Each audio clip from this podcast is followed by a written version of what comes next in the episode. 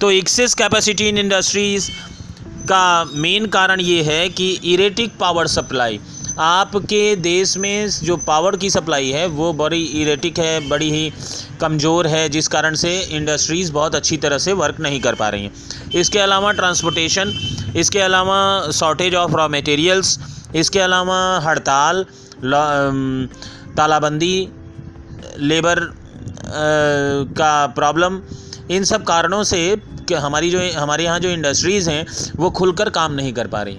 खुलकर काम नहीं कर पाने के कारण उनके पास लेबर की ज़रूरत जो है वो कम कम की कम ही है। या फिर वो खुद चाहते हैं कि इसे बढ़ाया ना जाए। इन कारणों से भी आपकी बेरोज़गारी बढ़ी है। अगर इंडस्ट्रीज़ बहुत अच्छी तरह से वर्क कर पाते, उनको पावर सप्लाई अच्छे से मिलता, उनको रॉ मटेरियल्स के शॉर्टेज नहीं होते, उनके संग कोई परेशानियाँ नहीं होती, सरकार भी अगर आगे बढ़कर आती, पुरानी सरकार की बात मैं कर रहा हूँ तो अगर आती या फिर कुछ और भी बातें होती तो शायद इंडस्ट्रीज़ के बढ़ने से ही, आप इतना ध्यान रखें कि व्यवसाय बढ़ने से ही रोज़गार मिटेगा। बेरोज़गारी मिटेगी सॉरी रोज़गार मिलेगा। तो जब तक व्यवसाय नहीं बढ़ेगा, आप बेरोज़गारी को मिटा नहीं सकते। इस बात को आप ध्यान रखिए। आज चाइना में लघु उद्योग का इतना बोलबाला है कि घर घर में एक दो उद्योग वहाँ मिलेंगे आपको। जिस कारण से वहाँ का जो रोज़गार है, वो बहुत अच्छा है और सभी लोग चूँकि काम कर रहे हैं, इसलिए उनका देश विकसित हो रहा है। एक ही समय में इंडिया और चाइना ने सोशलिस्ट इकोनॉमी से मिक्स्ड इकोनॉमी का सफ़र तय शुरू किया था। सॉरी मिक्स्ड से कैपिटलिज्म की तरफ़ मूव किया था, लेकिन चाइना आगे निकल गया और चाइना अब बहुत ही माने विकसित हो चुका है, लेकिन भारतवर्ष अभी भी बहुत पीछे है। तो इसके पीछे रीज़न यही है कि व्यवसाय को बढ़ाना पड़ेगा। बिज़नेस की कैपेसिटी को बढ़ाना पड़ेगा। बिज़नेस की कैपेसिटी को बढ़ाएँगे, तभी रोज़गार मिलेगा और बेरोज़गारी मिटेगी। तो इन बातों को ध्यान रखिए। नेक्स्ट पॉइंट पे चलते हैं। Agriculture as a seasonal occupation. Bharatvarsha में हम सब जानते हैं कि मैंने बहत्तर परसेंट आबादी जो है, वो डायरेक्टली और इनडायरेक्टली एग्रीकल्चर पर डिपेंडेंट है। और एग्रीकल्चर जिस पर पूरी जीविका डिपेंडेंट है, उसको हम लोग यहाँ सीजनल ऑक्यूपेशन बना के रखें। यानी ऐसा होना चाहिए कि पूर, खेती जो है, वो बारहों महीने और हमेशा चले। क्योंकि खेती पर बहत्तर परसेंट लोग डिपेंडेंट हैं। अगर खेती को हम दुरुस्त कर देंगे तो हमें कोई, माने इंडस्ट्रीज़ अगर हमारे पास कम भी रही तो भी इंडस्ट्रीज़ कम होने से नहीं होगा। मेरा कहने का मतलब है कि खेती को अगर दुरुस्त करें तो कम से कम साठ सत्तर परसेंट जनता इसी प्रकार आपकी रोज़गार युक्त हो जाएगी।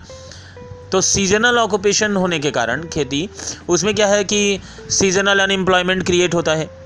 जैसे जब तक खेती हुई, तब तक लोग रोज़गार युक्त हैं और जब खेती बंद हो गई या फिर सीज़न ख़त्म हो गया तो बेरोज़गार हो गए। तो इससे भी देश की तरक्की में असर पड़ता है और यहाँ पर आप देखेंगे कि agriculture as a seasonal occupation होने के कारण बेरोज़गारी बढ़ी है। नेक्स्ट पॉइंट है lack of irrigation facilities Bharat यहाँ सिंचाई की सुविधा बड़ी कम है। सिंचाई अच्छे से नहीं होने के कारण बारह महीना खेती करना संभव नहीं है। फार्मर्स इस बात से बहुत परेशान रहते हैं। उनको जॉब ढूंढना पड़ता है चारों तरफ़ घूम के। तो वो क्या करते हैं? आठ महीने खेती करते हैं और चार महीने किसी तरह से कहीं पर जाकर लेबर का काम करके अपने बारह महीने की जीविका दुरुस्त करते हैं। लेकिन ऐसा नहीं ज़रूरी है। अगर उनके पास सिंचाई की सुविधा हो जाए तो वो नेक्स्ट जो चार महीने अपने बचे हैं, उसमें भी वो कुछ ना कुछ करके पानी की व्यवस्था पा जाने के बाद वो अपनी खेती को दुरुस्त कर सकते हैं। ऐसे बहुत सारे किसान हैं। सारे नहीं हैं, पर बहुत सारे हैं। तो कम से कम कुछ तो बेरोज़गारी मिटेगी। लेकिन इरिगेशन फैसिलिटीज़ भी सही नहीं है। और हम लोग सब जानते हैं कि हमारे देश में मानसूनल क्लाइमेट है। यानी मानसून आया तो खेती होगी, नहीं आया तो राम भरोसे रहिए। राम भरोसे हिंदू होटल तो ऐसा वाला हिसाब है। तो कहने का मतलब कि ये सारी बातें हैं। डिक्ला नेक्स्ट है decline of cottage and small industries हाँ भारतवर्ष की एक और बड़ी समस्या है, आप हंसीएगा मत, पर इसे स्वीकार कर लीजिए। ये बिल्कुल हम सब जानते हैं और हम लोग बहुत अच्छी तरह से महसूस भी करते हैं। क्या है वो समस्या? समस्या है कि यहाँ एक बार जब कोई बिज़नेस शुरू करना चाहता है तो उसको पचास लाख कम से कम चाहिए। माने उसको पचास लाख लीजिए, दीजिए। तब जाके वो बिज़नेस स्टार्ट करेगा, क्योंकि जो एक आम इंसान है, जो नॉर्मल कैटेगरी का इंसान है, वो अभी चाहता है कि वो मुकेश अम्बानी के लेवल में बिज़नेस स्टार्ट करेगा। तो ये जो चाहत है आपकी, ये चाहत ने ही आपको उल्टा करके रखा है। ठीक है? उल्टा इन द सेंस कि मैंने परिस्थिति आपको मूव नहीं होने दे रही है। तो अगर हम इस चाहत को मिटा के, अगर हम घर में सोचें कि हम कोई भी छोटा सा बिज़नेस पाँच हज़ार, दस हज़ार, तीन हज़ार, चार हज़ार रुपया लगा के हम एक छोटा सा बिज़नेस करेंगे, उससे सात हज़ार, आठ हज़ार कमाएँगे और फिर रिमेनिंग प्रॉफिट्स को अपने यूज़ में लेके फिर और बिज़नेस को दस हज़ार का करेंगे, बीस हज़ार का करेंगे और फिर उसके बाद और भी आगे बढ़ाएँगे। अगर हम ऐसा सोचते हैं, जैसे कि चाइना की तरफ़, बिल्कुल चाइना जैसा भी हो, लेकिन इन सब मामलों में जो बातें अच्छी हैं, उनको आपको स्वीकार करनी पड़ेंगी, ठीक है?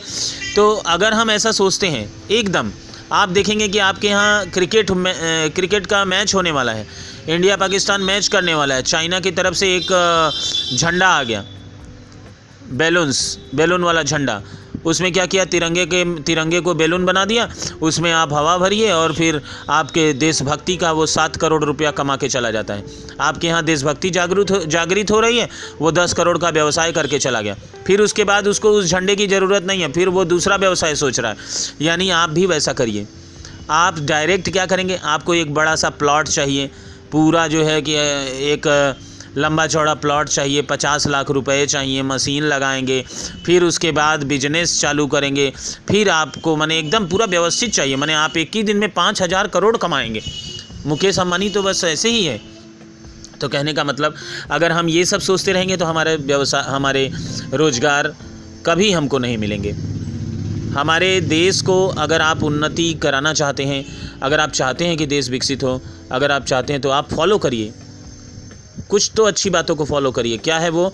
कि कॉटेज एंड स्मॉल इंडस्ट्रीज़ को बढ़ाइए। घर घर में उद्योग लगाइए, छोटे अचार बनाइए, चटनी बनाइए चनाचूर बनाइए, कुछ घर में बनाकर उसको पैक करके बेचिए। कोई भी व्यवसाय करिए, राखी बनाइए खिलौने बनाइए, कुछ भी करिए। क्यों?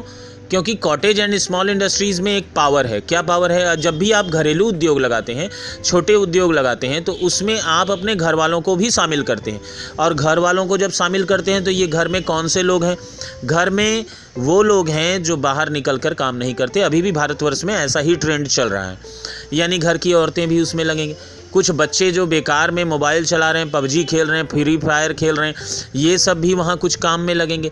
तो इससे क्या होगा कि एक जो पूरी ऊर्जा जो है वो नष्ट हो रही थी, वो सारी ऊर्जा इसमें लगेगी और आपको कुछ अर्न करा के जाएगी, आपको कुछ आमदनी दे के जाएगी। तो जब आप ऐसा करेंगे तो आपका हम कहते हैं कि आपने कुछ नहीं कमाया। अगर पाँच हज़ार रुपया भी आप सालाना कमाते हैं अगर पाँच हज़ार रुपया सालाना, मैं साल भर की बात कर कितना भी छोटा बिज़नेस करेंगे तो ये तो आपको दे के ही जाएगा।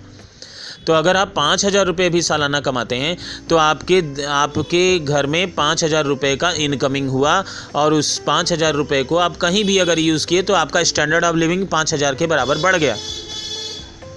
और ऐसे ही अगर आप उससे लाभ पाते रहेंगे तो आप इसको और आगे बढ़ाने की सोचेंगे। तो छोटा उद्योग ही हमारे, हम ऐसे, जैसे हमारे जैसे देश हैं, डेढ़ सौ करोड़ की आबादी वाला देश। तो इसमें छोटे छोटे व्यवसाय ही देश की परिस्थिति और स्थिति को बदल सकते हैं। इसके अलावा कोई ऐसा स्कीम भी नहीं आ सकता कि आप एकदम स्कीम में सटेंगे और आपको तुरंत नौकरी मिल जाएगी और आप लगेंगे एकदम लाखों रुपया कमाने। ये स्कीम भारतवर्ष में कभी नहीं आ सकता। ठीक है? तो इसको अगर आपको बदलना है तो भारतवर्ष की स्थिति और देश की स्थिति, अपनी स्थिति, अपने परिवार, अपने समाज की स्थिति को बदलने के लिए आपको कॉटेज एंड स्मॉल इंडस्ट्रीज़ का ही सहारा लेना पड़ेगा। यही बेस्ट और सबसे सरल उपाय है। इसके अलावा जो सारे उपाय हैं, वो इतने दिनों तक लगाए गए और सब लगा के सारे लोग अमीर हो गए। हम लोग यहीं पड़े रह गए और ऐसे ही पड़े रह जाएँगे। अगर कोई इस पर ध्यान नहीं दिया जाएगा तो। चलिए नेक्स्ट पॉइंट पे चलते हैं। अच्छा आपको पॉइंट मैं बता दूँ। Decline of cottage and small industries Bharatvarsh में छोटे उद्योग और लघु उद्योग का डिक्लाइन किया जाता है। मैंने इनको कम किए जाते हैं। ये नहीं इग्नोर किए जाते हैं। तो इसीलिए भारतवर्ष की यह दशा है।